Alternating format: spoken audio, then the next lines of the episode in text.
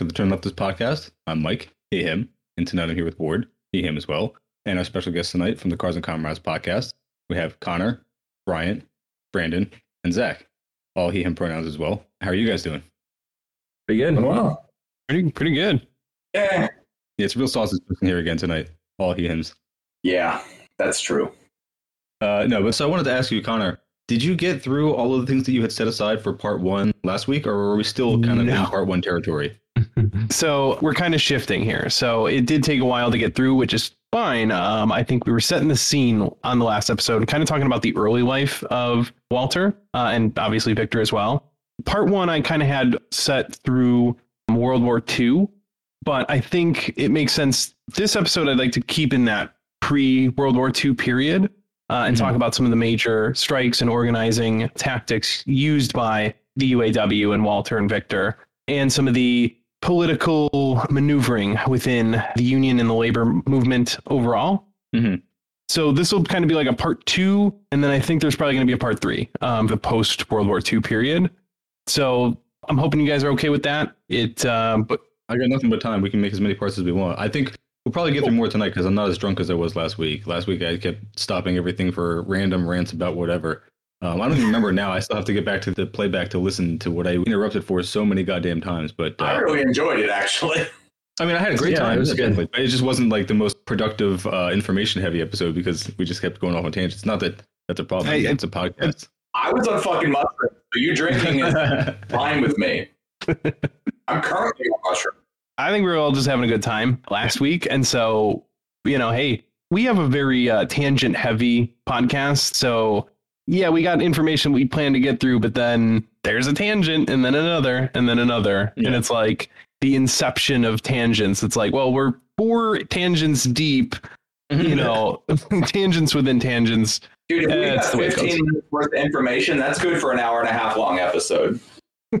Yeah, pretty much. Well, I think uh, you're listening to the podcast for the uh, analysis, not so much the uh, detailed facts, which is why we're going to include the sources so that if you want that, you can get the kind of that unvarnished story, which is going to be way less in depth than kind of what we've got, but it'll give you a good idea of what we're talking about. Way more in depth, you mean? Well, I'm going pretty. So I, I'm I'm referencing a bunch of uh, documentaries and podcasts, but like Mhm. I'm try I've tried to put them all kind of together. So like any one of them on their own is going to be severely lacking Oh, I got you. Okay, cool. um, in a lot of that info, and that's just that's the way it is. It's so you're not going to get like that perfect linear. Hey, this date this happened, that date that happened. Hey, look at this, isn't this cool?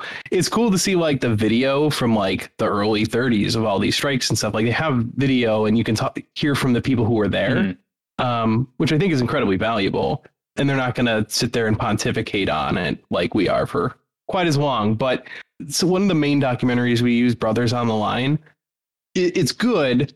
I think it gets a lot of information out there in a very short period of time. But after, you know, when I watched it again and I found myself pausing it every two or three minutes to be, you know, as I'm watching it with my partner, and I'd have to pause it and I'd be like, oh, this is the part where they skip over all of this information. Here's the part where they totally miss all of this. And it's like, Mhm.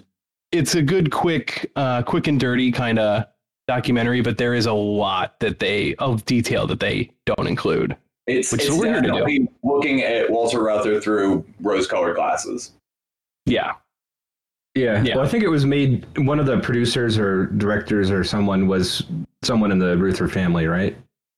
I forget Um, what I- their name was. Yeah, they were very much involved. Um, Yeah. like Vic- Victor was heavily involved with it and all that. So, you know, th- there was some rose-colored glasses. They also did kind of go through some of the criticism, but like They did Not have a, that. former drum member on there. they did. It was uh, General Baker. So oh, I didn't even pay attention to the name. Okay, fuck, that's cool. Yep. Yep. So I was like, oh shit, all right, that's there he is. So um yeah, so they did include some of that, but like it was a very small uh chunk. We'll we'll get a little bit more into that, like part three. Um yeah. so And they also uh, they they had some footage in there from the drum movie. What was it called? Um, Have you heard the news or something? Finally got in the news. I think. I can never remember the name of that movie, but it's something like that. Yeah. right. I mean, I'm sure we'll get to that. I don't know if that'll be in part three, but uh, Yeah, when we be. get to drum and all that, you know, that's a really interesting movie. I would recommend it, and it's I believe it's free on Vimeo or something. Go back to our drum episode if you want to learn the actual name of that movie, because I'm sure we say it there. yeah. Yeah.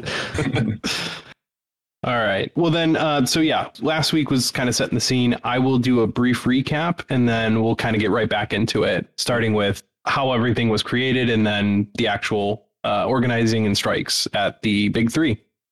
Finally got the news. Is that documentary? Yep, there it is.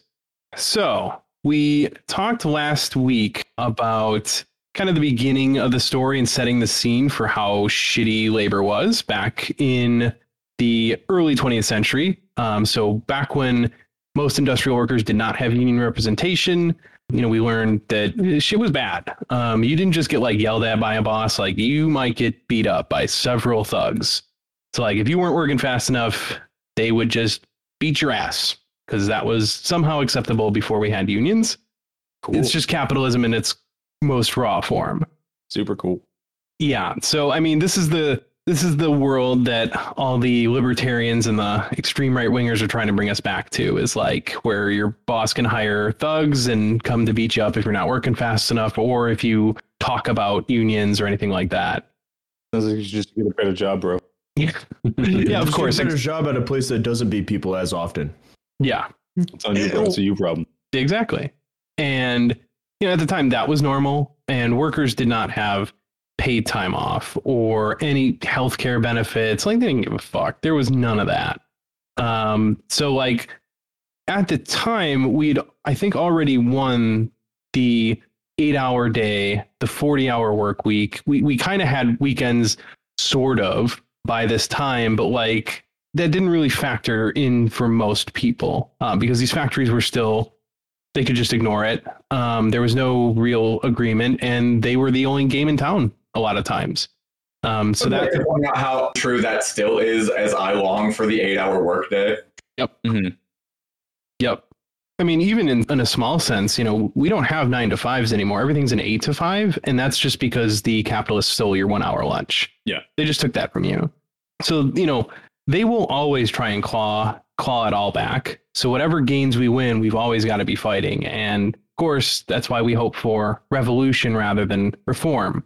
Or that's one of the reasons at least. Um, because we know they'll, they'll they'll try and take every last bit of it back you know, something you see is like, oh, it's of course it's a good thing that we don't have children working anymore. Right.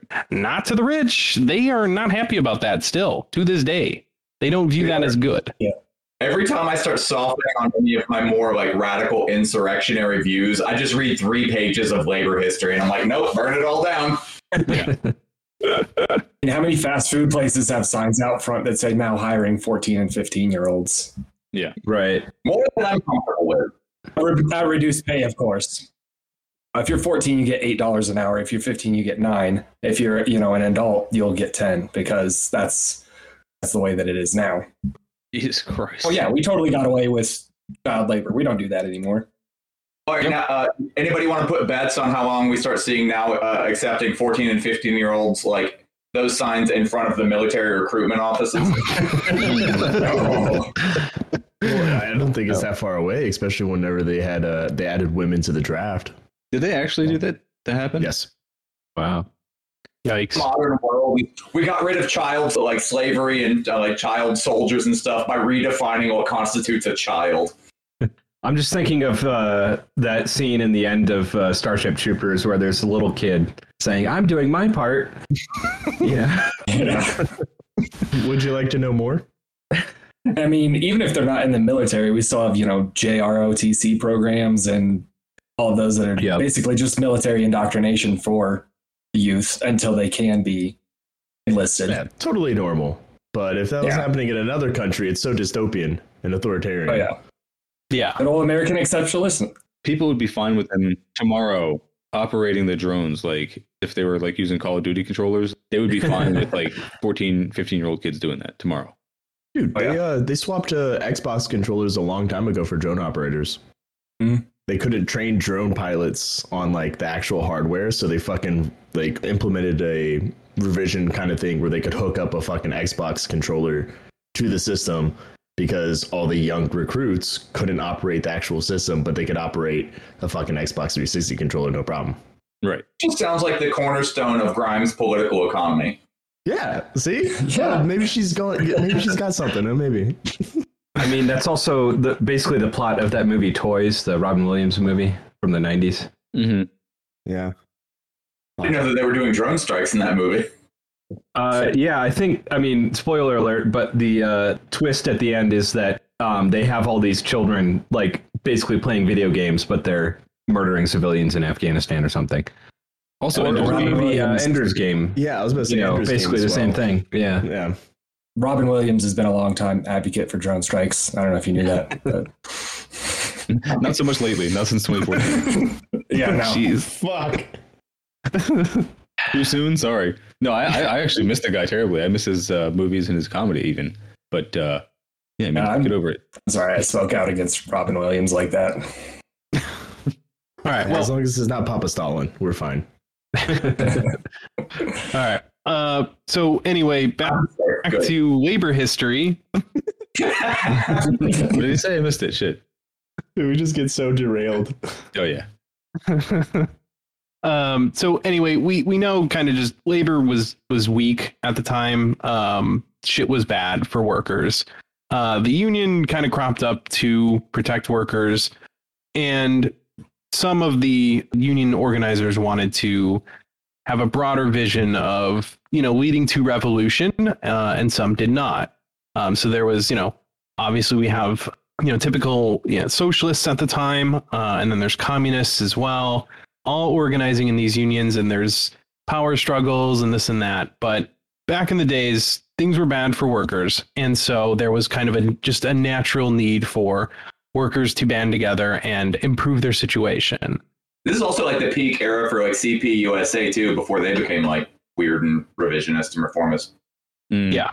And they come up in our story a little bit, kind of tangentially, but like the Communist Party of the USA did have a lot to do with the labor movement and the communists that were organizing largely with the CIO unions. So I did just want to um, quickly kind of reiterate the sorts of questions that I mentioned in the last episode of like what I'm trying to consider because hopefully the next labor leaders are listening to this episode at some point you know? And i think there's just there are things to learn from this story and it's you know there's a lot to it. It's it's pretty multifaceted. So again i'm not making any hard answers on this but i, I think it's important to just like think about while we engage with the material. So just kind of things to think about are just how did union power rise in the first place and then how did it later fall and what can we learn from the strategy pursued by Walter Reuther or his opposition within the labor movement, uh, which would be more the communists? Um, how should we think about the dynamic between getting power within the capitalist system and build movements outside the centers of power? Uh, how should we think about making compromises and giving concessions in order to get gains for working people? How should we think about political education for union membership? Is it better to have those large unions or more radical members? Uh, what alternatives might exist to the kind of political engagement we saw from unions in the 20th century? Uh, how should we think about the very small pivotal moments throughout history that shaped the world as we know it? Uh, kind of examples for that are like the fact that the Batista regime in Cuba did not, you know, kill Fidel Castro on multiple occasions when they could have. You know that that's like a small decision that really impacted the world. Easty, you fucked up. Well, exactly. And so there's a few moments uh, like that in this story when it comes to the companies that they are organizing against. There's cases where the right person happens to be in the right position of power to give a win to a union.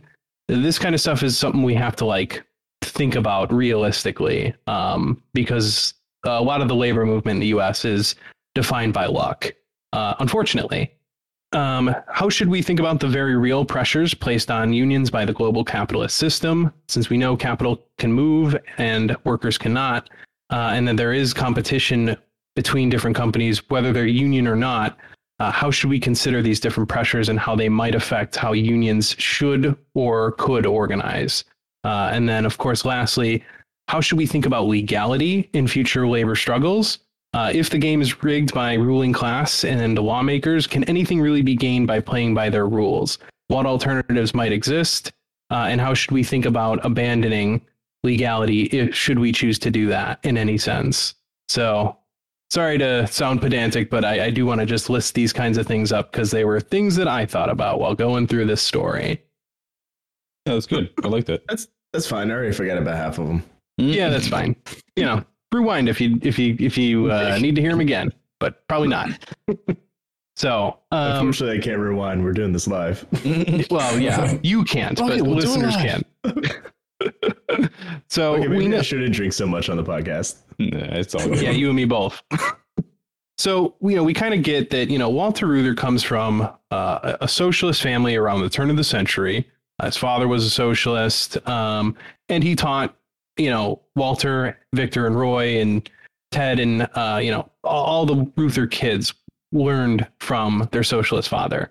So pretty early on, they were you know at least socialists. They were not communists, although. Walter and Victor did spend some time in Soviet Russia, uh, teaching uh, workers in Russia to make retired Ford models um, after Henry Ford sold all that equipment to Russia.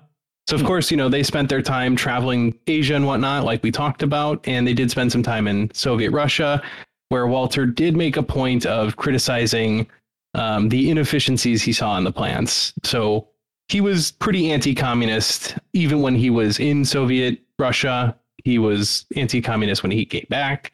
He was anti communist later after the Taft Hartley Act. Uh, Walter Reuther was very anti communist. Lame. Um, yeah. So here's Yeah. something I wonder. Like, I never actually knew the thing before this about uh, the about Ford selling all of the equipment and machinery to to Russia. Do you think that if Henry Ford had known that they would use it to defeat the Nazis single handedly, that he would have reconsidered selling it to them? yeah. Uh, yeah, He would not have sold that shit. Shout out to Henry Ford for helping us defeat the Nazis.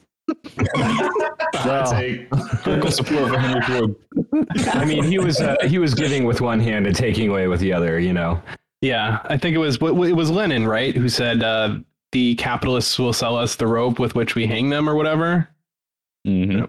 Was it? Yeah, the, the last capitalist we hang will be the one who sold us the rope. Yep, that's that's it. That's the quote.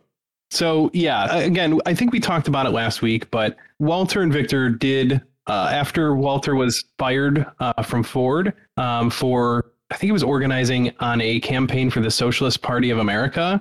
So like their presidential campaign, they put up whoever, and Walter was like uh, organizing rallies for him, and that got him fired. So then he and Victor took the opportunity to travel through Europe and Asia on bike.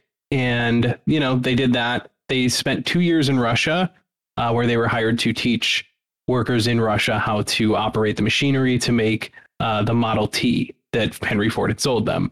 So they came back to the States, I think it was 1932.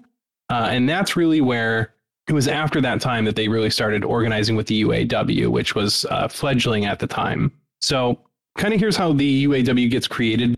Basically, the UAW was created in 1935 as part of the American Federation of Labor, uh, so the AFL. The first president was Francis J. Dillon, and he was president from 1935 to 1936. The union vice president at the time was Homer Martin. He'll become important later. And after the initial AFL CIO split, the socialist Homer Martin was elected to be the second president of the UAW in 1936, and he was president until 1938. I think I've got somewhere in here, which let me check my notes.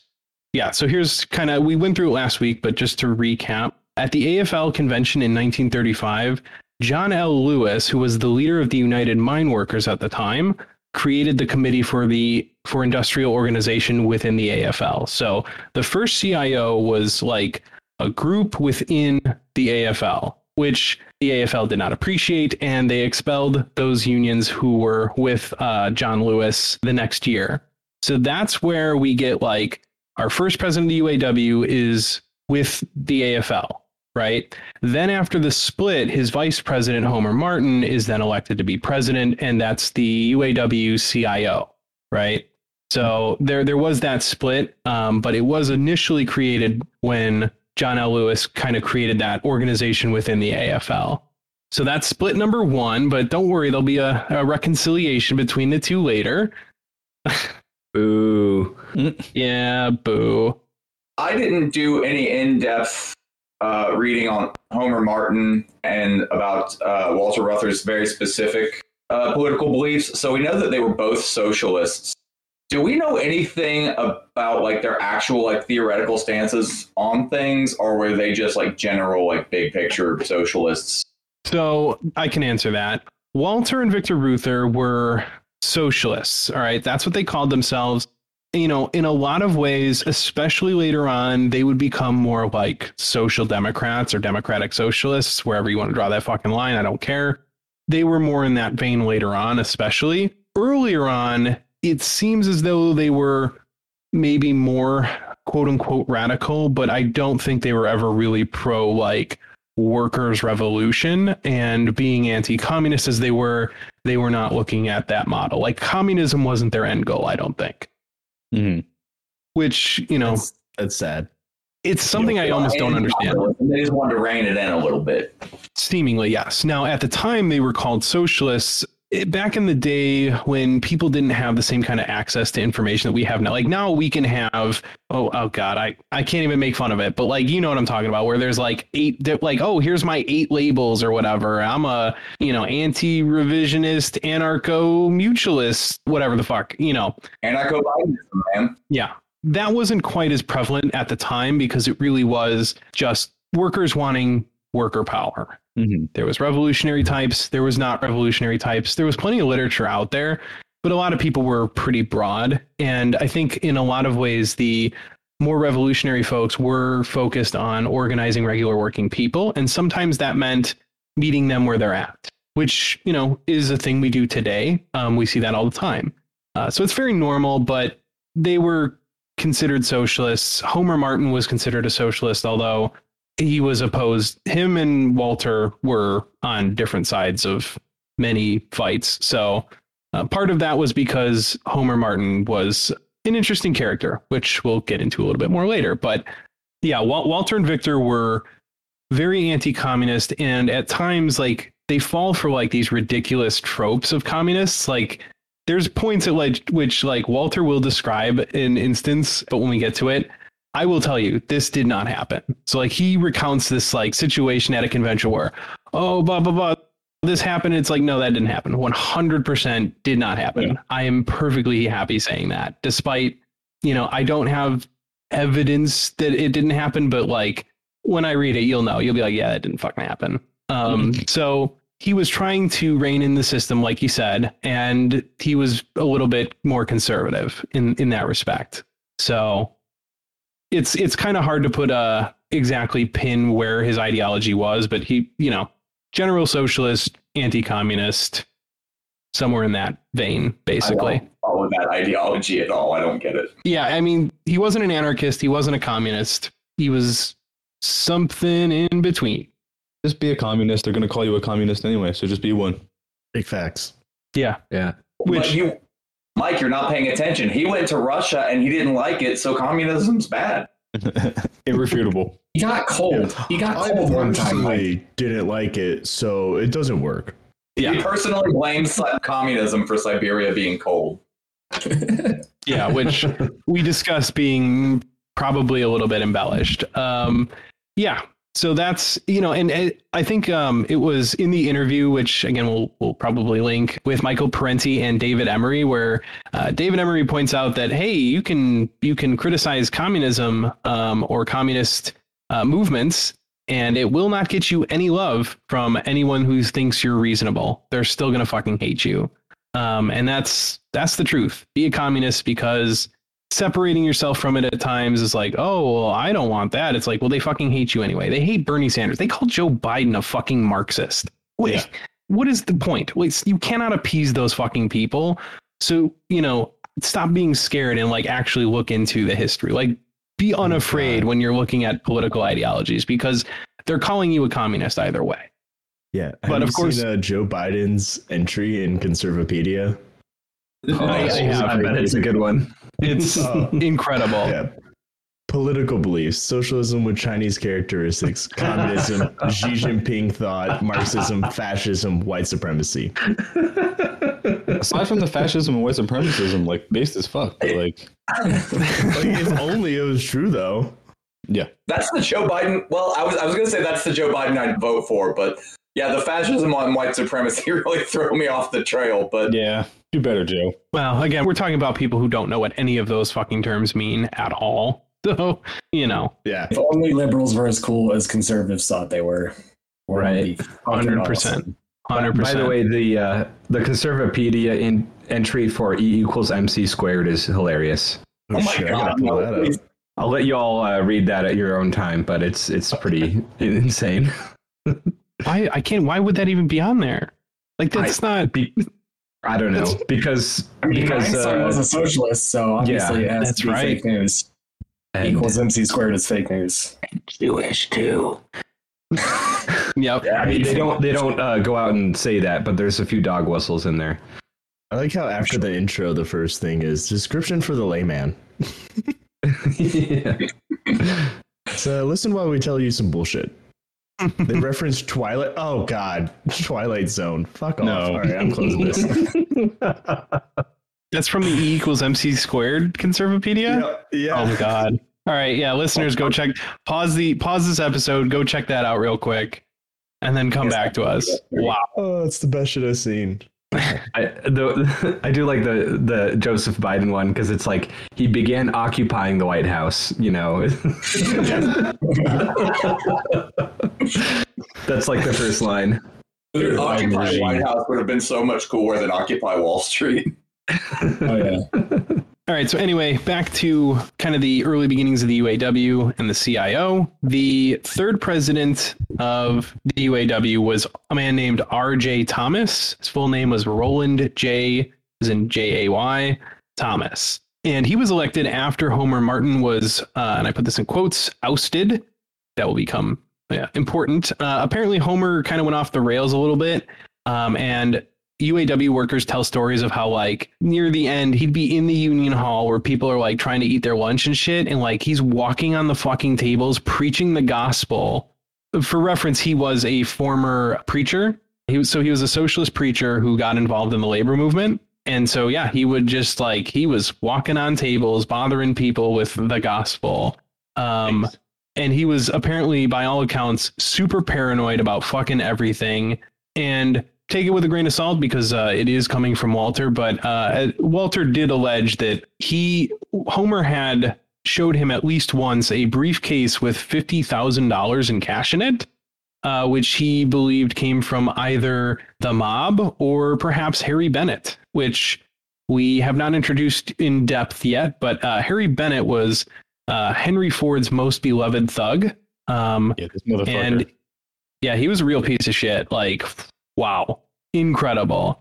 So for Homer to potentially be taking any kind of money from Harry Bennett uh, is like literally the worst thing. That is just 100%. That is the biggest betrayal of the workers that is imaginable. Like, nothing Walter ever did could compare to that. So we don't know exactly where this money came from. It's a very small part of the story, but Homer Martin definitely went off the rails and definitely was like not doing the union any favors. So he was not Mhm. uh, president for very long. But yeah, he did some shit and he does some shit again later after being uh, ousted as well. So more to come. the the uh, U.S. labor history is marred in leftist infighting, just everywhere. It's constant, and this story is um, going to involve quite a bit. And this is one of those cases. So anyway, uh, R.J. Thomas was uh, elected after Homer Martin was, you know, uh, elected out, and he served as president from 1938 to 1946. During this period, the UAW developed into a dynamic and stable union. He lost the presidency by a handful of votes to Walter Reuther in 1946, uh, but he was elected the first vice president uh, under Walter. Within the UAW, Thomas had led a CPUSA affiliated faction that supported the Soviet Union, while Reuther led a liberal and progressive faction that opposed the Soviet Union. So it's a bit of a split within the UAW at that time. Uh, we'll, we'll get more into it later, but uh, these are kind of the two sides. There's like a, a progressive and a communist side. And R.J. Thomas, the third president, was uh, leading the communists. During the World War II and until 1946 in the UAW, the communists had outnumbered the liberals uh, in the executive committee. So, but Nice. by 19, yeah, so they had pretty tremendous power in the UAW at this time. And arguably, the UAW was doing great at this time. I was gonna say, I'm Um, gonna guess mean- that's when they made their most gains and made the most progress and everything. Yes, uh, it's seemingly. Now, again, we're here to kind of criticize Walter a little bit, but Walter did do some very good shit too, and he was not a fucking idiot. Um, so he did care about working people quite a bit, and he did come up with some really good actual on the ground strategies.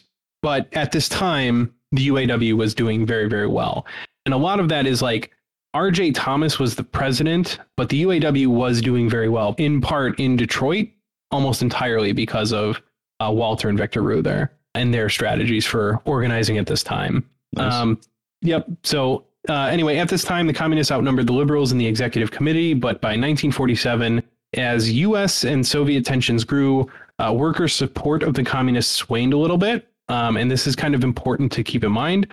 Uh, a series of bitter internal disputes led to Thomas losing the office of the vice presidency in the following year's election, uh, with most of the leading communists replaced in what became known as the biggest setback of all time for communists in the American labor movement. So this was this was a loss. Um, part of it was, uh, you know, of course, from growing Soviet tensions and the U.S. propaganda machine, and this is to their credit. I mean, this was before that propaganda machine had really been sophisticated. Um, it wasn't until after World War II where they really had to contend with something that was more like what we see today.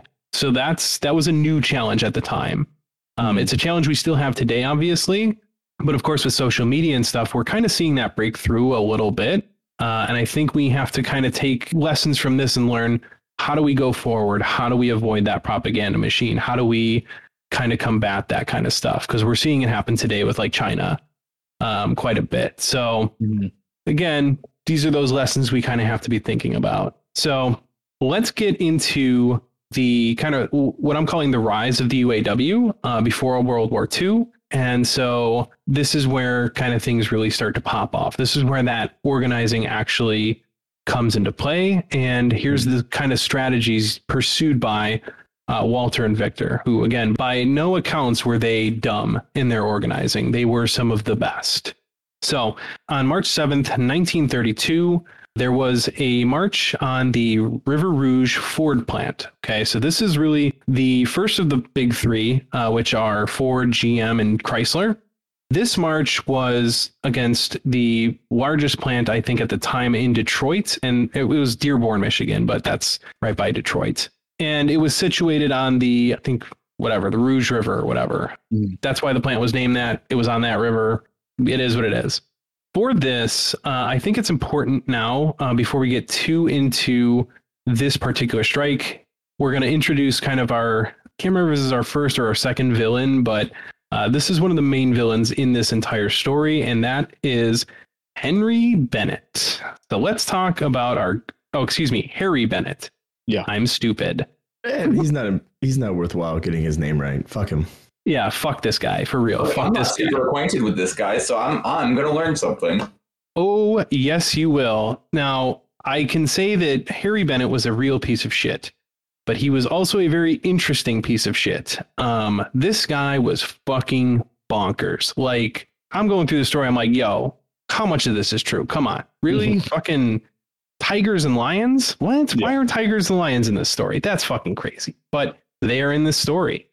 I forget if it was him or, or Henry Ford uh, in their one of their mansions had a uh, like a little special house built for ducks to hang out. oh, yeah, that was Harry Bennett. Yeah, yeah, yeah. Harry Bennett had a special little house built for ducks on his property. So, Cool guy. Like a fucking Peabody Hotel. Very normal. yeah. Like the fucking gall of oppressing workers so that you have money to build a fucking house on your property for ducks. What, bro? It's my Yeah. duck house. Don't be jealous. Just work harder. yeah. I, I think guy. also he would do he would do target practice in his office. Okay, you're get come on, you're taking up you're you're you're taking up all the Sorry. story bits here. But yes, all true. Yes, all of it. That last part was actually pretty sick, and I support that. yeah, I wish I could shoot my gun in my office. That'd be sweet. Yeah. Okay, but your job was not specifically to intimidate workers, and Harry's job was exactly that. Oh, yeah. Yes. Yeah, it takes a darker turn then. It like sounded cool at first, but ah, Yeah. fuck. They're capitalists. It's never cool. It's just never Yeah. cool. So, uh, Harry Herbert Bennett uh, was born January 17th, 1892, and he lived to January 4th, 1979. He was a boxer, a Navy sailor, and a businessman. Mm, I mean, he was. Um, from the 1920s through 1945, he worked for Ford Motor Company and was best known as the head of Ford's quote unquote service department, um, which Christ. Yeah, the service department, which has a perfectly nice sounding name, was actually uh, Harry Bennett and his thugs working directly for Henry Ford, and their job was one, stop any unionization talk, two, to beat the shit out of workers who did not work fast enough, um, and I mean, yeah, that's it. That, that that's where that's their two points in their you know mission statement was stop unions, beat workers. Mm-hmm. Hey, what does the uh, service department do? Oh, they service us with ass whippings. Yeah. Uh, and this is where the stories come from like workers who would say like literally they would one choose not to use the bathroom when they had to um, because Ford service department employees would watch them and like make sure they're not taking too long. And you know if they had to like if they had to do a number two um, and the Ford service department guys decided that it was taking too long, they would literally go in, pull them off the toilet, and put them back to work. That happened. Nice. That Jesus. again, want to remind people this is the world that libertarians, this is what they're selling. Mm-hmm. Yeah, coming soon to a Amazon center near you. Yeah, Amazon Center or Amazon Town? Yeah. Amazon- um, Capitalist innovation is re-implementing hundred-year-old ideas. 100%. 100%. That's all it is. Told you, they're just trying to claw back every gain that workers have made. So he was uh, head of Ford's service department, the company's internal security agency. He gained tremendous trust from Ford as the family bodyguard as well. Uh, so this is kind of where he got very, very close to uh, Henry Ford himself. And the two were like inseparable. They were bros. Yeah, and they arguably had a closer, potentially closer relationship than Ford had to his own son, Edsel Ford. Yeah, which, Well, sounds pretty capitalist. oh, 100%. So, kidnapping was always a major concern for the wealthy in those days, which, you know, was kind of true. Yeah, Um, Yeah, Yeah. What? That sounds fun. that fucking rules. I said, let's bring that back. yeah, I- yeah. Uh, Yeah. For the sake of anyone listening, that was parody and satire. Reject modernity, embrace tradition. Like I Uh, can totally see myself taking that up as a hobby. Kidnapping as a hobby. Maybe like a vocation. Okay, It's a prank, a little more serious than a hobby. Like you make money doing it, but it's one of those situations where it's like, do what you love and you'll never work a day in your life. But I'm but I'm not doing it for a profit incentive. Like you know, I'm not going to be asking for ransom. You know, You're just like trying to get rid of ransom debunked. okay, I misunderstood what your what your end goal was there. Okay, so like you're just like keeping them in the basement, or Just is this an taking people. execution scenario? What are we doing here? I'll figure that out after I take him. All right, I like your attitude. Anyway, okay, so kidnapping was obviously a major concern. Um, Harry was responsible for protecting the Ford family. Uh, there was at least one kidnapping attempt on Edsel Ford, which was Henry Ford's son, uh, which was foiled by Harry. Uh, several of the alleged kidnappers were mysteriously never heard from again. Uh, I think it was Hmm. four. So it was like nine people involved. Five of them went to the police. Four of them they never heard from again. So they're dead, pretty sure. They were killed. This was like hundred years ago, so they're probably dead. Well, yes. Thank you, Brandon, for the clarification. uh, while working They for committed suicide. They shot themselves in the back of the head twice. Yeah, I'm not gonna. Yeah, yep. Gary Webb vibes. Yeah, I was gonna be like, nah, I'm not gonna make that joke. While working for Henry Ford, Bennett's union busting tactics made him an enemy of the United Auto Workers trade union, obviously. He gained infamy for his involvement in activities such as the Battle of the Overpass, uh, a 1937 incident that we'll talk about later, so don't worry about it. Um, Harry Bennett got the job working for Ford after a street fight in 1916. So Harry was only 5'6, um, but he was a boxer in very good shape. He was spared from jail by a newspaper columnist and acquaintance of Henry Ford, who witnessed the fight and told police Harry wasn't at fault. At the time, the columnist was on his way to meet Ford and took Harry with him to introduce them. Uh, Ford had asked Harry if he could shoot, and Harry answered yes. That was apparently a job interview, and Harry got the job in security. So let, let's think about what that job interview was and like how fucked Mhm. up. Yeah, that's can you shoot? That's it. So You just got into a street fight and got away with it. Like, hey Henry, I found this guy. He just beat up this dude. I think he'd be great for you. yeah, Can you and, can you shoot at workers? Okay, cool. Yeah, you're hired. well, and of course, I, I think it's noteworthy um, that you know this is like some media fucking asshole who's just like friends with the richest man in the world at the time, and it's like, hmm, I wonder if his opinions were fucking worthwhile to have in in that newspaper. Yeah. probably not. So that got him the job, and uh, yeah, he was close with Henry ever since. Um, he had various residences in Michigan, including the Great Lakes Landmark and Ford Motor Company built Pagoda House, the Asian themed boathouse on Grosse Ile. Um, yeah, I think that's how you say it, Michigan, uh, and Bennett's Lodge near Farwell, a log cabin style house in East Tawas, and Bennett's Castle. And Bennett's Castle was an estate located on the Huron River in Ypsilanti, where he kept pet lions and tigers. It had 22 rooms and was outfitted with secret passages and hidden rooms, including a hidden bathhouse. So this was like a real life Scooby Doo mansion, basically. So, like, there's secret passages. There's, you know, the like, I'm pretty sure it's got like the fireplace that turns. And it was owned by a real life ghoul. Yeah. Yeah, it was. It was insane shit. Like this was all built specifically for Harry. And like one of the things that it had was like the stairs, I, I think it was like in the back or something, but like the stairs were built in such a way that they were like slightly different heights. So like they weren't a consistent Oh, one height. Oh yeah, I remember that. Yeah. And this is just like to prevent people from if they're pursuing him or something like they would not be prepared for that and they might trip and fall. Uh, again, Scooby Doo level shit. I mean, it's like it's like if the Home Alone kid made a fucking mansion, that's where this guy lived. hmm Yeah, I I think that was actually like a old timey medieval castle technique as well, yeah. like Hmm. defense from invaders. Hmm. But this, yeah, this sounds like Scooby Doo Home Alone meets like Winchester House mansion. Yep. Yeah. setup. Yeah. and so like it's got all of that it's also got it's patrolled by like a bunch of ford security people it's patrolled by lions i think yeah it was lions in the secret passages and stuff yeah and sometimes he would just like let the lions out of their cages to roam the passages in case someone decides to come by at the wrong time That's the And first just- mistake. You got to use tigers. Lions are no good. Tigers work. i think he had tigers too i, I can't remember specifically but he had big cats we'll say This asshole probably had ligers.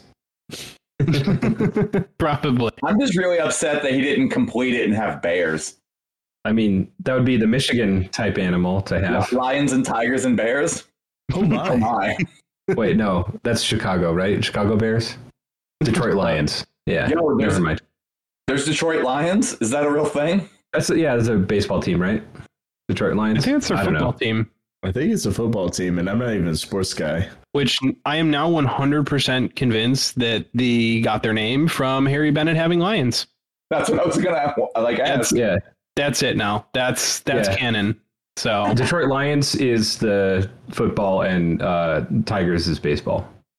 Ah, there you go. Yeah. They're Wow. almost I'm going to go ahead and assume that that it's not a coincidence they have both of those in their city and this asshole who Had was both in of those in his house. yeah Yeah. So that's that's in my opinion, that's where that's coming from. I mean, it's more plausible than any other explanation. Yo, what if we actually got the order of this mixed up and like those teams already existed? So when you were reading that like he had lions and tigers in his house, it was actually just a bunch of like football and baseball players roaming the halls. Uh, well, they do. now and then he would let them out of their cages. I suppose they had the money. Like they could have bought baseball players and like professional sports players. They they clearly had the fucking money. If they got Castle money, they got it. Now, so Bennett Castle and Harry's hideout were on one property. Um, and Harry's hideout was an above ground bunker made to look like a log cabin. So that was like in like the backyard basically.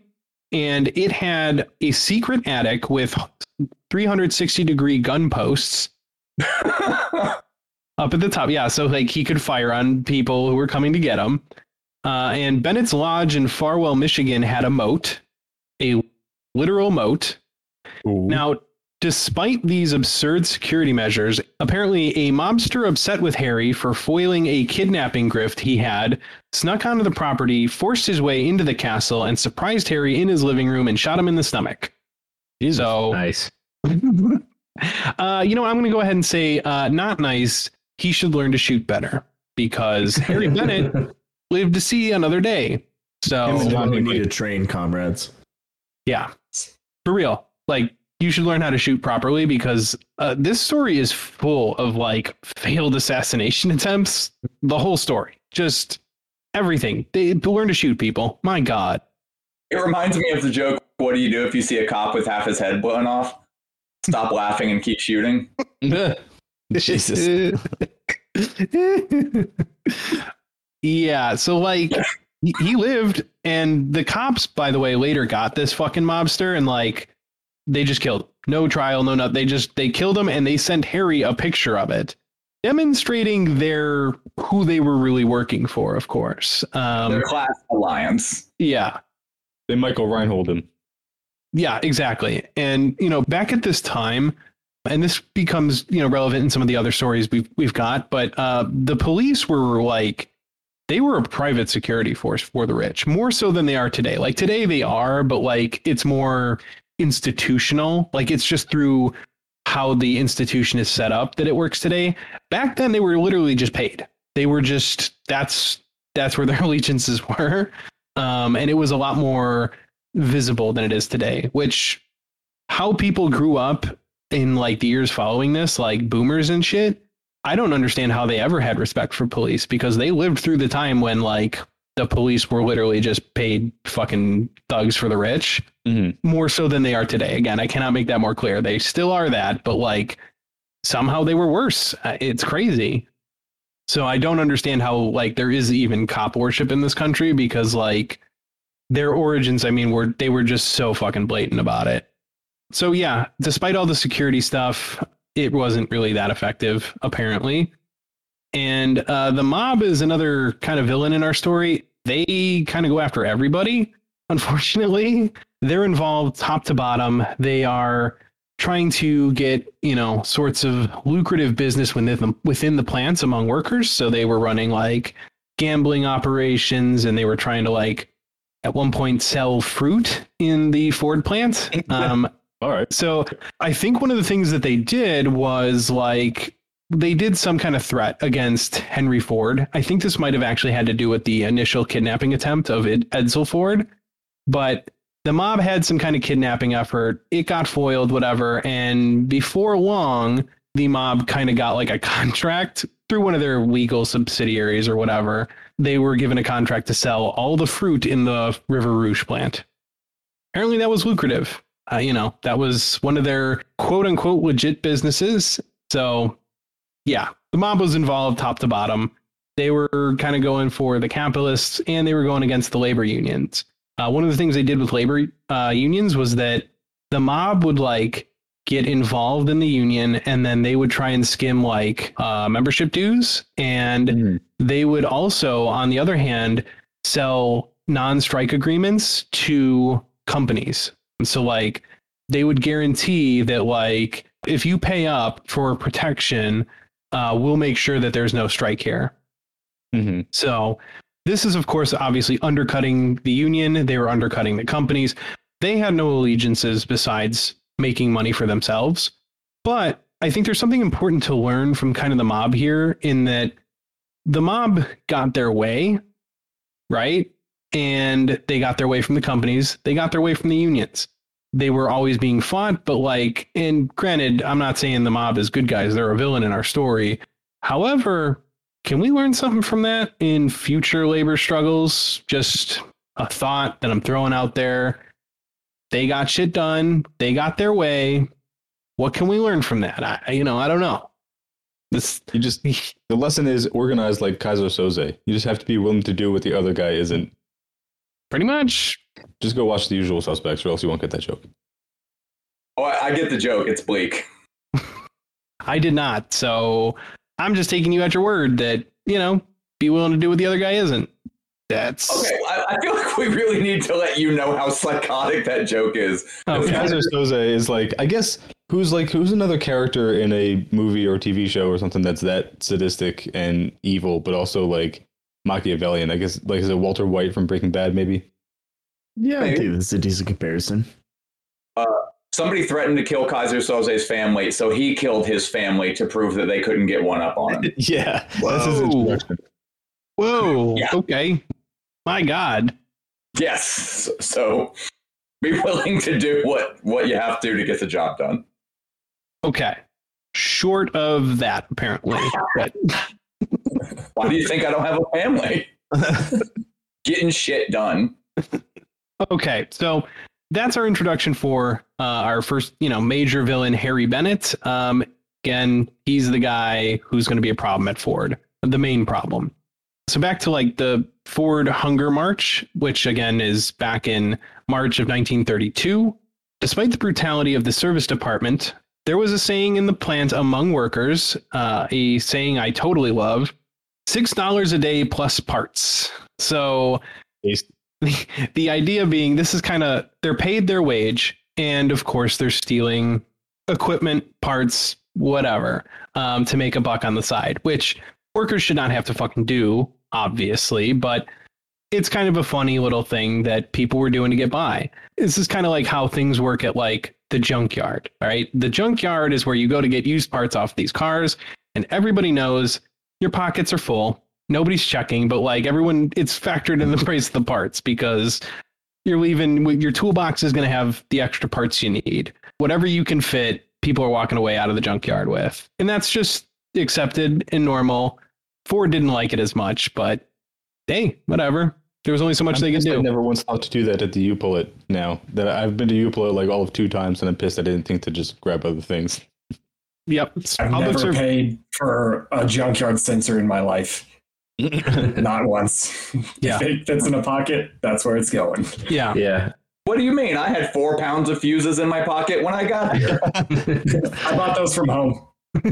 Yeah. I mean, I'll at least take uh, hardware, put that in my toolbox or whatever.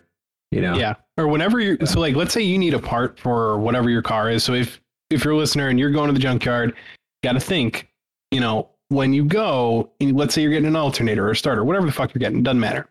Take all the sensors you can. Everyone on the engine, your cam sensors, your crankshaft position sensor, uh, all of that shit, take it. Take it because fits in a pocket and that's shit that goes bad um, pretty regularly. And the OEM sensors are the best quality.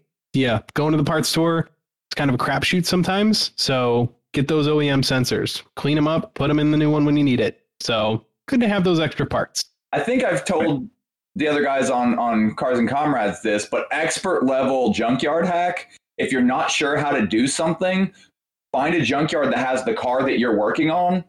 Practice on the car in the junkyard. So if you break something or it doesn't go the way that you expect it to, you learned a lesson on a car that isn't yours. These are real pro tips, to be honest. Yo, that's that's my best advice that I've ever given fucking anyone wanting to work on their own car. Find a junkyard car that you can practice on. Also, if you're in a junkyard, fucking look around, dude. People leave shit on a brand new set of brake rotors in the junkyard like last month, and they charged me seven dollars a piece for them, and I flipped them for a hundred bucks. They weren't for my car, but like, fuck it, someone needs them, you know. Right. a guy in my van club found a huge box of vintage porn. Okay, that's priceless. that's a weird thing to find in a junkyard, but okay. It was in someone's van. Of course, course it it was in a van. It wasn't going to be in any other type of car. No, it was definitely going to be in a van.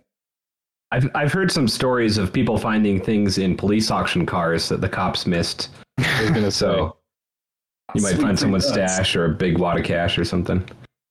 Dude, I'm, now I want to go buy like police auction cars and just like hope I end up with like a kilo of coke. I don't know. You might not want to find that. Someone might be looking for it. Well, if they don't know where it was, Yeah. Okay, so back in the plant, that's how workers were seeing their job. They knew they weren't getting paid enough, so one of the ways they got back was, you know, stealing parts and tools and shit. And, you know, good for them. Of course, this was risky with the Ford service department that we've described already, but, you know, hey, workers did what they could to get by. After the market crash of 1929, by 1932, 80% of the industry had stopped producing. Uh, Ford had laid off two thirds of its workforce, and the UAW and communist labor organizers planned a march. So this is like, you know, the depths of the, of the depression, and the auto industry is, which was at the time, had recently become like the biggest, you know, major industry in the U.S. So it employed a ton of fucking people because it was pretty labor intensive, um, and they had laid off a shitload of people. People were fucking starving, and they knew that the automakers had the ability to cough up more jobs, more money, and the economy fucking needed it. Uh, of course, you don't hear this kind of stuff. What you hear, you know, today is the uh, that classic old story of, oh, Henry Ford gave his workers a raise so that they could afford to buy the cars that they were making. How wonderful! What a guy. Chill move. Yeah. When the reality is couldn't be further from the fucking truth. So they planned a march. Workers demanded jobs for laid off workers, the right to unionize, medical aid in the plants because people got fucking hurt all the time, better pay, and an end to racial discrimination in hiring. Now, mind you, this is 1932. And like that that's an important thing to be asking for at this time. Again, this is like Detroit, so it's not like the South per se, but like this is a big deal. So to make sure I'm keeping things straight, um, this was the union doing this when they still had a lot of uh, Communist Party leaders. Yes. Okay, so that thi- tracks then because because CPUSA was doing killer fucking work in the 30s, man. Like their organizing efforts, from everything I've read, were second to none. Yeah. And that, so that was like this particular strike, which was not um, exactly successful, I don't believe, but like this was a major precursor to what was like to come later. And yeah, they had real solid fucking demands. So they had all these demands, and 4,000 people marched from Detroit to the Dearborn River Rouge plant. Um, so it was a pretty sizable fucking march.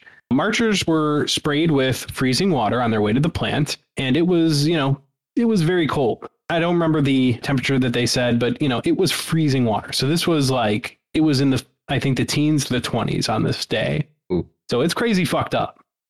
You know, we have trouble organizing today and a lot of the a lot of what really killed unions is somehow just like legal fucking fictions that were created to stop unions. And it's crazy how effective that is when you know back in the day i mean they sprayed water at workers. They used actual guns on people. Uh, and that wasn't enough to stop workers. So it is it, it feels kind of sad that it was just shitty legislation to seem to hurt workers a lot more in the long run so on their way to the plant they were sprayed with freezing water uh, and bennett led ford's opposition to the ford hunger march of unemployed workers Dearborn police and Ford Service Department men, including Bennett, opened fire on the protesters as they advanced toward the Ford River Rouge complex. Four marchers were shot to death, 60 others were shot and wounded, and Bennett himself was hospitalized after being hit with a rock. Now, as the story goes, he was like chasing workers down in his car, and someone hit him with a fucking rock. Good on them. Didn't Yep. kill him. It like it really did hurt him though. He had like a concussion and shit like that. But uh, he did open fire on the crowd after that, shooting indiscriminately. And when his police friends grabbed him to drag him to safety, he apparently reached into the holster of one of the cops, pulled their gun to continue firing on workers as he was being dragged away. Yeah. Wow. I love the idea that like the cops are trying to like protect him while he's opening fire into a crowd. Yeah. Sick. Yeah, No, I'm fucking awesome. And I mean, that's how fucking crazy this shit was. And this is weirdly like this is kind of the march that you don't hear much about. Like we'll we'll go into some other strikes, and there's a lot of like more famous examples of strikes and stuff, but like this was one of the most fucking deadly. I mean, 60 people were wounded by a live gunfire, uh, four of them dead, and they were sprayed with freezing water and shit. This was a fucking disaster. I mean, incredibly fucking dangerous. You know, workers really were had to be fucking brave to fight for rights at this time. Now, of course, following this, Edsel, Ford's only son, felt sympathy for the workers, uh, and he encouraged his father to negotiate with the union, which Ford told his son he should toughen up and be more like Harry Bennett. Mhm. so, so Edsel Ford, while being an awful capitalist in his own respect, I mean, he's no socialist by any means, but like the guy was a lot less sadistic than his father. It- it- we can say that. The best phrase we have for him is not a psychopath. Yeah. Yeah.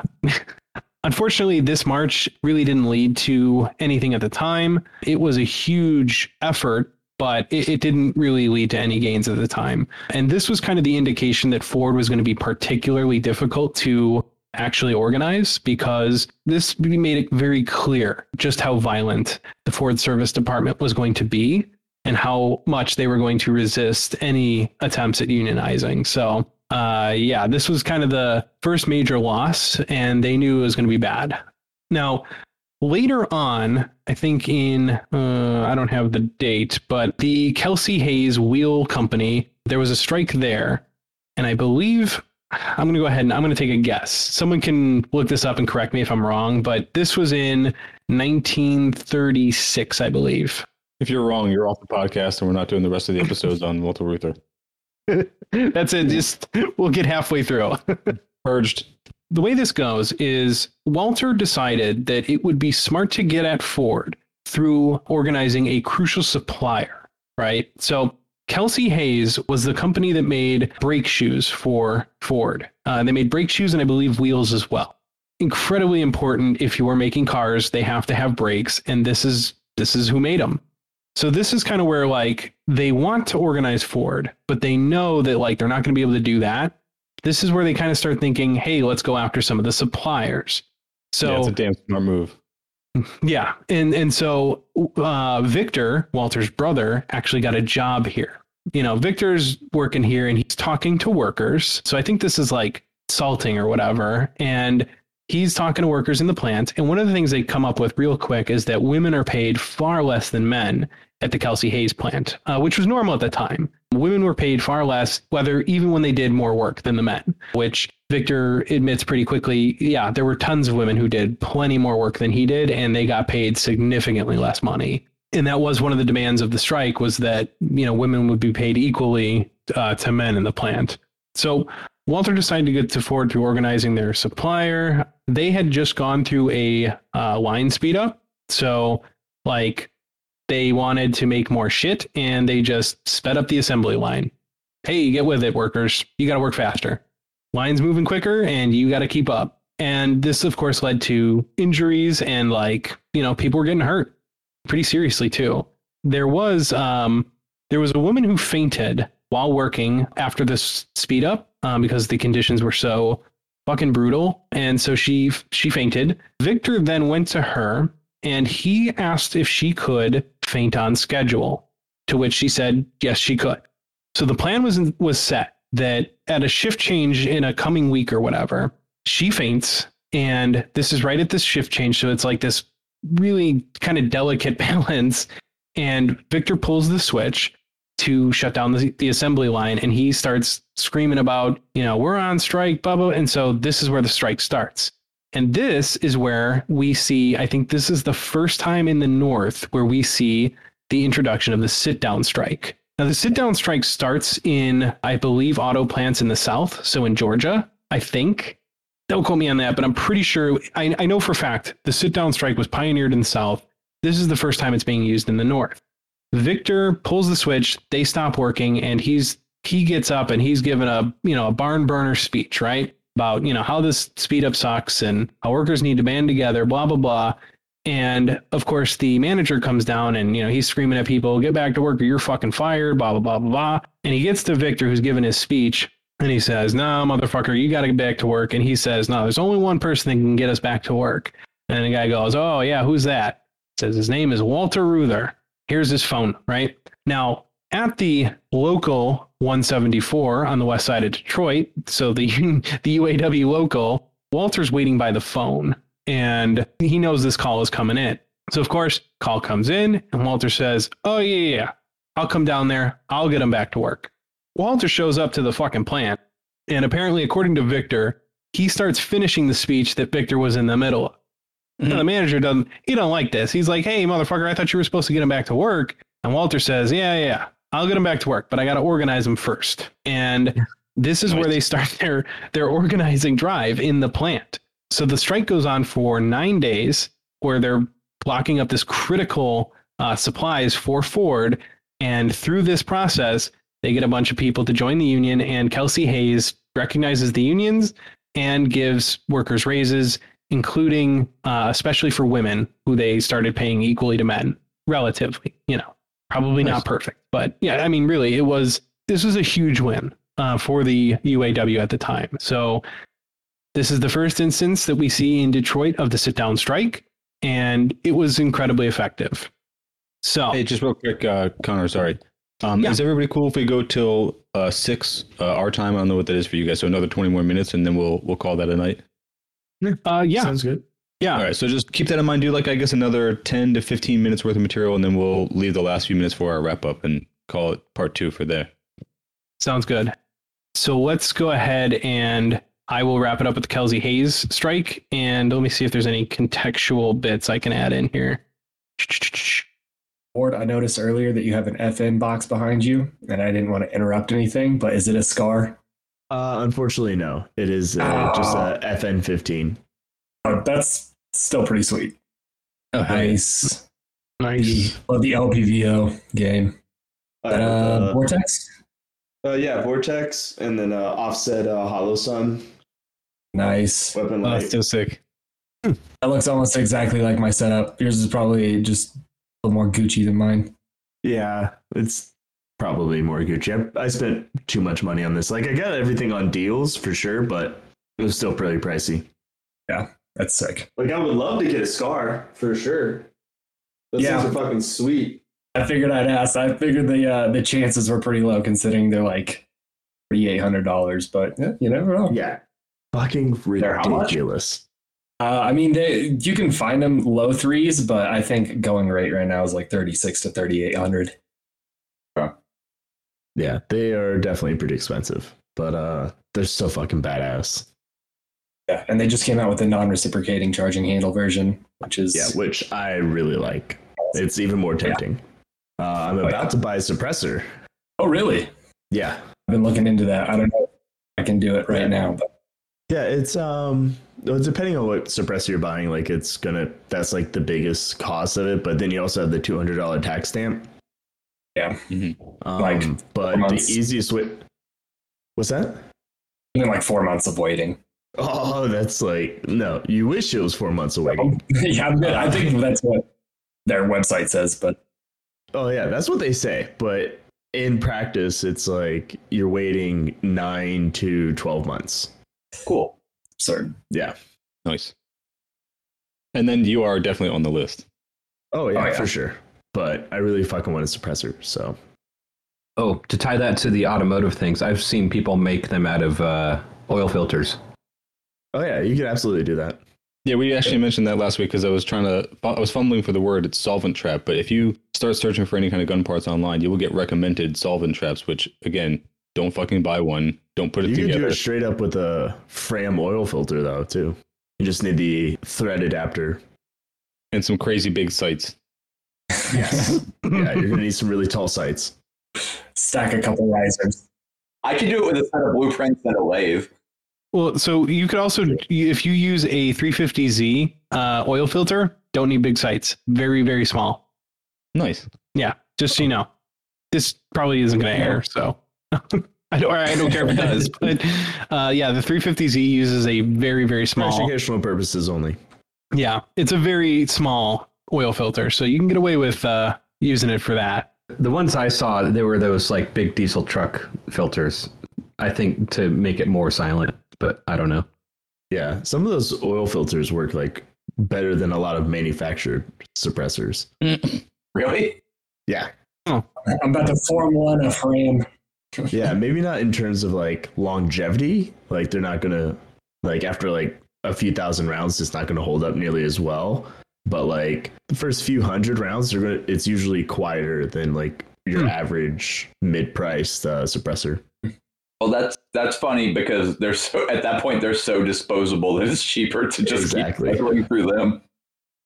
Yep. What do you just you just drill it out or No, you just shoot through it. You just screw it the fuck on, drill your own hole with a bullet. Call it good. That seems awfully dangerous. first shot's like not going to be accurate, but after that, you're good. is that really how you would do it? I, I would assume you would drill it out. Huh. You could just shoot through it. Call it good. Okay. I love that. Wild. you could do that with the those solvent traps that aren't drilled out. I did see somebody on like a, a forum that tried that, and it didn't go so well for them. Like it kind of went off, and Yeah. it just it fucked Yeah, things up. depending on which one it is, but especially like oil filters, like just shoot through that motherfucker. we'll, we'll have to uh, have like a separate conversation where we discuss firearms because because I own and understand basic safety, but th- I I am not like deep in the weeds with that stuff. It ends up sounding very much like your car talk, where you start talking about manufacturers and parts, and people judge you for which brand you went with on which part and everything. Yeah, a lot of crossover there. Yeah, how you guys talk about cars is how I talk about guns. it's exactly the same. Good. Okay, that tracks. Yeah. Now I'm curious. I Word of which advice. one's more expensive. yeah, I was going to say, word of advice: don't get into both. You will have no money ever. Oh my God. Oh yeah, you'll be so fucking poor and in debt if you go. Dude, I mean, it's like- oh y'all, I've got like four expensive ass fucking hobbies. Let me guess, guitars. No, That's another one you can sink a shit ton of money into for no fucking reason. That's my number three. Yeah. I uh, I'm gonna show my nerd colors here, dude. I got a huge Warhammer 40k army. That shit. my God. uh, I've heard that's so much money. expensive. Oh my god, I've heard that's Yeah. outrageous. Yo, and like I, I kind of am counting multiple like automotive things as as like separate things, but like drag racing, Harleys, and like just hopping up your regular ass vehicles. Dude, a Har- like Harley motors are wild. Like it's Oh, yeah. dumb how expensive they are. They're also air cooled, and I'm very against them for that reason. I'm very pro them for that reason. Reject modernity, embrace Harley Davidson.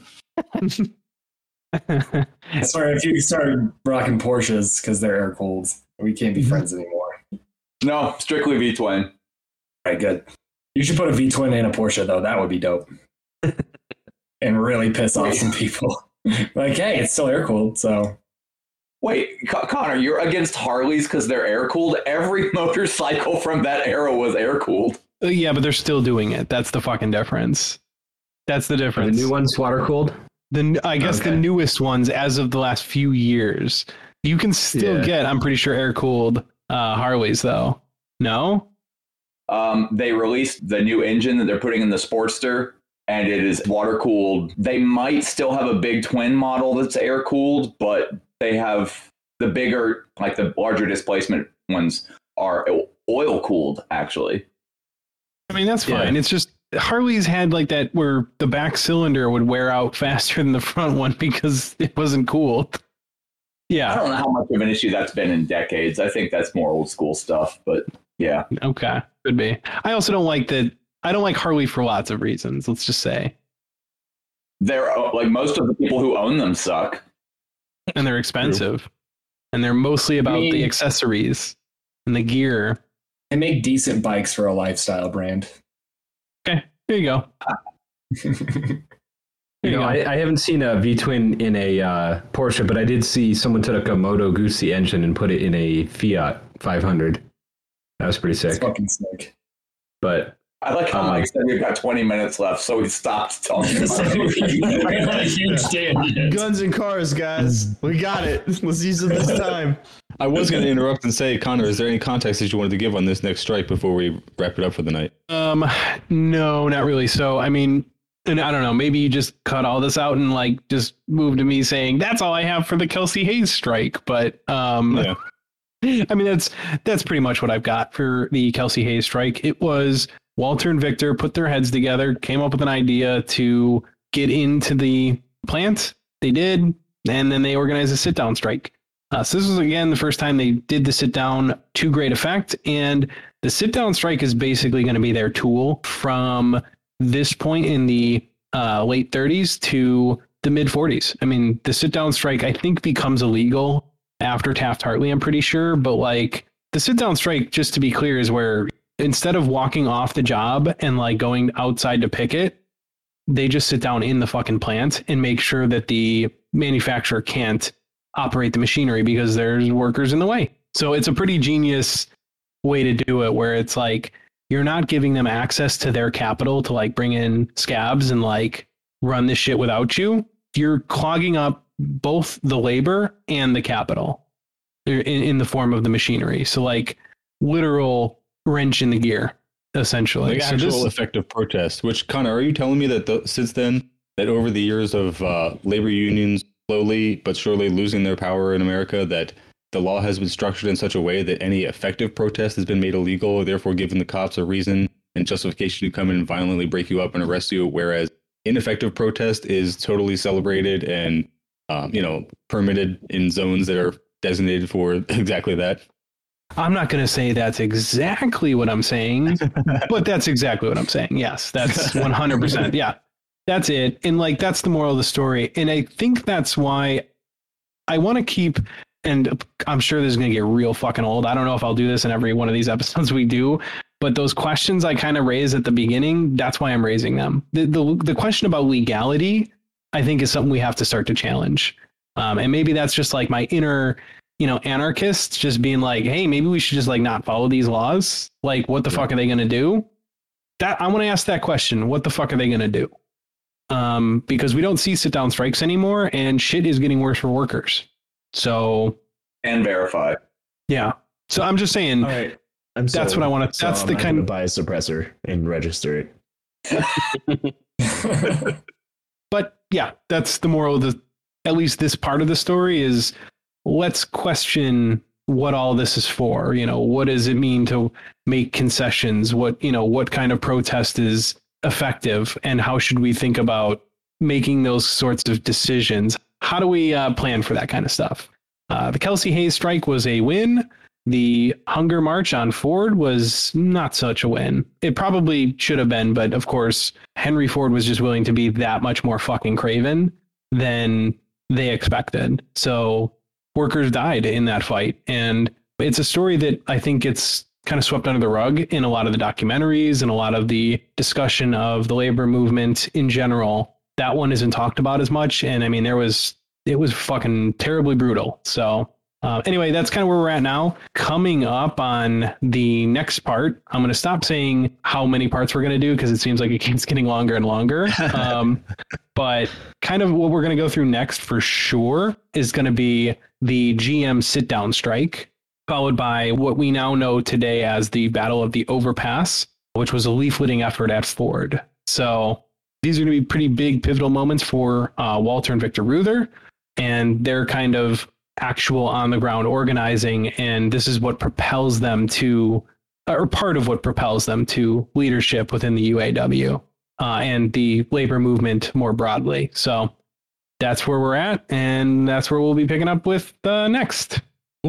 I like it. That's a good That teaser more about the hunger or the hunger march. Is that what you said it was called? Yeah, it's you can call it a number of things. I mean, it would you could call it the march on. I think I've heard it called the Dearborn March, the March on River Rouge. They Well, called I it. I find that interesting because I know that CPUSA organized similar marches in that era down south when they were doing the uh, drive for the uh, sharecroppers unions. So now I'm like, I don't know. I have like a, a lot of fascination with like the Communist Party of the USA in like that era because that seemed to be when they were like actually getting shit done and like Yep. making real moves and weren't like trying to revise themselves out of relevance. And I think a lot of I think a lot of the go between between what was happening in organizing efforts in the South and the North um, was probably the Communist Party was probably sharing a lot of this information and making sure that they knew what worked and what didn't, and that's how information was being spread. Uh, and that's how you know again we see solidarity strikes and stuff. That kind of stuff I think was the Communist Party infrastructure was effective at this time. So, you know, for all the criticisms that we may or may not have, that kind of interconnectedness made a huge difference in organizing efforts, it seems. So, I don't know if anyone else in here has read the book Hammer and Hoe, but I was just about to bring that up. I, it's on my list to read. um, I haven't finished it because I'm really good at getting three quarters of the way through a book and then getting distracted. Mhm. Um, but in general, it's about how uh, the, the Communist Party was able to organize. It was it was something like seventy thousand people in the South, like uh, Alabama, Mississippi, uh, primarily Alabama, I think. And it was it was one of the largest. If I remember correctly, it was the, the largest membership base for CPUSA at the time, and it was mostly in poor black sharecroppers. And yeah, like that, they you know they they had hunger marches. They like tried to organize strikes. There was like if, if you're interested in that era of labor organizing that's a really great book to check out it's what really initially piqued my interest in that era of cpusa Yeah, All right. and um, this reminded me. I I was thinking we might want to do an episode in the future on the NUMMI plant in California. I think I might have mentioned it in a previous episode because it's it's now a Tesla plant, but it was a GM plant back in the day, and a lot of the Connor, a lot of the issues that you were talking about came up back then also. You know, but it was like in the seventies and eighties. Yeah, Um, keeps repeating. yeah. Never ends, apparently. um, yeah, but and and it's going on with Tesla today still. So yeah, that's all I got for this installment. So, uh, yeah, I don't know. Come check out our podcast if you're not one of our listeners listening to this. And, you know, if you're not on our social media, we're on Instagram, Facebook, marginally, Twitter, Reddit, Hexbear. You know, search Cars and Comrades and we should come right up. So check us out. Hell yeah. Cool. Thank you for doing that. I appreciate you uh, taking the lead on these and uh, doing all this research. It's uh, entertaining to listen to because, like I said, I you know acquainted myself with Walter Reuther and his story and everything, but hearing it all in depth like this is uh, it's pretty great to. to uh, I like story time like this. This is fun. I just hope I'm like not rambling too much because I'm no, like, no, it's all good, dude. okay. This is solid. Okay. It's a very Mike, interesting story, I think. you guys will appreciate too when it gets to like the 60s and 70s and i get to start going on about DRUM because then we get to, to mix like a walter reuther as a, a labor organizer with also an actual marxist leninist subset within the uaw Hell yeah. Yeah. I mean, the part of that movie uh, is it's finally got in the news, right? yeah The like first few minutes of that movie are great because the guy I forget what his name is just explains Marxism like just perfectly. It's really well done. It was at that time where, like, you know, you get like the Black Panther Party and you know, DRUM and stuff. Their take on Marxism was very, very enticing to a lot of people. I mean, they just they put it in a way that like my dumbass just can't. I'm not Yeah. technically I'm not a Marxist Leninist, so like I can't put it that great anyway. But they put it. They had a really good way of speaking to people that I'm like, yeah, that I'm with that. Literally, Like the Black Panthers literally had reading programs where they were teaching people to read using like capital and shit. So like, Yeah. it's easy to get the idea across. Yeah. That'd be a tough one to learn on. I've heard that from a lot of places, but I've never seen any sort of confirmation that that was what they were learning to read with. It's a fun story. I don't know if it's true. Yeah. Actually, no, no, no. There was there was some intense literature that uh, I forget the book off the top of my head. Um, yeah, there was a, a book by a, for a Black Panther Party member where he talked about them learning to read using. It wasn't capital specifically, but it was it was some pretty intense political economy kind of stuff. I remember hearing that they had to look up like every other word, but they just would stick with a paragraph or a page for as long as it took, and they would get I through it. yeah, I feel like that was, um, I think that was an interview with Angela Davis where I, I heard that same thing. I think it was uh, Angela Davis who said that. I could be wrong though. Could be multiple people who said that. Uh, but anyway, let's finish up with the uh, the plugs. Ward, go ahead and plug your pages. Yeah, uh, you can follow me on Instagram at millennial leftists, common spelling, no underscore, and on Twitter at Ward Lawley, W A R D L A W L E Y. And then, uh, so for Jaron, we'll plug his website. That's J A R O N P E A R L M A N dot com. And uh, for Cosper, their Patreon is patreon.com slash C O S P E R underscore. Uh, our Twitter is Twitter slash turn leftist pod. And for everything else, just find us on the link tree. That's linktree slash turn leftist. And uh, I think that's about it. I'm going to leave off uh, the Patreon since we're already running into like a three hour episode, but uh, I will uh, plug the Patreons again next time. But needless to say, thank you all for your contributions. We greatly appreciate it. So, um, yeah, we'll pick up next week with the continuation of the Walter Reuther story, do part three of however many it takes.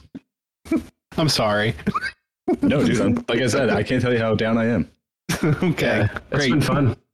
Thanks again, guys. All right, we'll see you next time. Yep. Like you should. Later. Have a good one. Adios. You're lucky that 100 shot of NOS didn't blow the welds on the intake.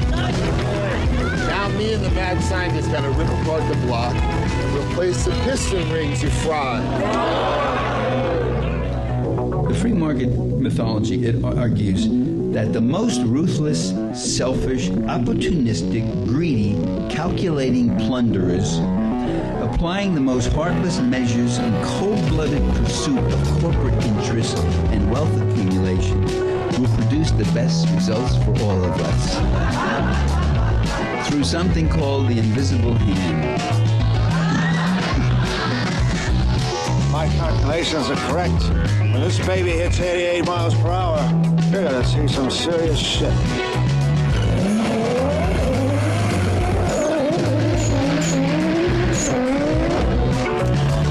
Last century, the U.S. government has done everything in its power to snuff out alternatives to its rule. From roundups to mass arrests of thousands of anarchists, socialists, leftists in the U.S., making it illegal to even be a communist, to carrying out military interventions in over 70 nations just since World War II, causing untold human misery, all in the name of fighting ideas. What are you smiling about? Dude, I almost had you.